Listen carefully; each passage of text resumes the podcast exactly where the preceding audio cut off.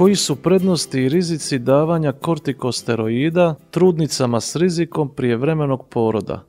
Dobar dan, ja sam Teo Peričić, suradnik Hrvatskog Kohrena.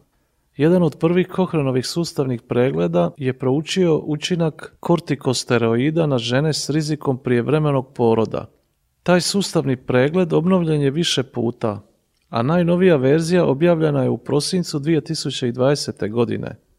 Autori Emma McGoldrick i Fiona Stewart iz Liverpoola u Velikoj Britaniji govore o svojim rezultatima, a doktorica znanosti Irena Zakarija Grković, suvoditeljica Hrvatskog kohrena s Medicinskog fakulteta u Splitu, prevela je razgovor. Bog Irena, pitanje davanja kortikosteroida ženama s rizikom prijevremenog poroda dugo se proučava. Za one kojima je ovo nova tema, objasnite nam pozadinu priče.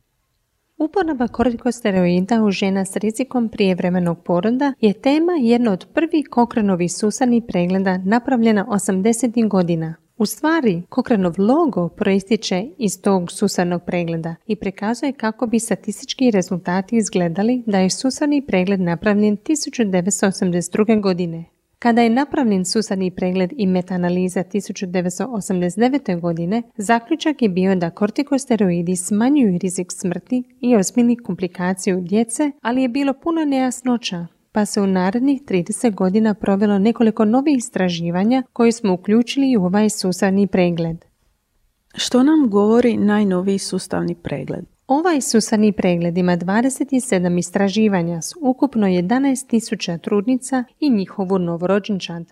Pruža dokaze visoke pouzdanosti da antenatalni steroidi smanjuju rizik da će novorođenče umrijeti neposredno prije rođenja ili u prvom mjesecu života.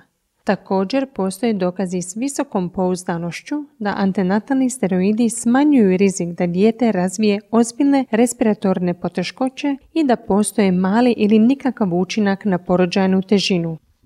To je svakako dobra vijest za djecu i njihove majke. Ima li podataka o učincima na trudnice Proučili smo rizik od infekcije i smrti majke i otkrili da vjerojatno postoji mala ili nikakva razlika između žena koje primaju steroide i onih koji ih ne primaju.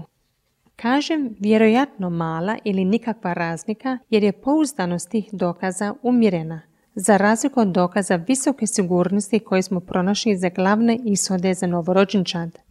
Ima li još nekih važnih novih otkrića iz tog obnovljenog sustavnog pregleda? Nešto što je nedostajalo u ranijim verzijama bio je dokaz o tome što se događa u zemljama s niskim i srednjim dohodkom. Do nedavno su dostupni dokazi uglavnom bili samo iz zemalja s visokim dohodkom, no sada smo mogli dodati znatnu količinu podataka iz zemalja s nižim standardom. Rezultati su uglavnom slični, kao u zemljama s višim dohodkom tako da možemo biti sigurniji u svoje zaključke i sigurniji da su nalazi primjenjivi na širok raspon okruženja. Jasno je da sustavni pregled nastavlja pružati važne nove informacije, ali postoje li preostale nejasnoće o učincima prenatalnih steroida?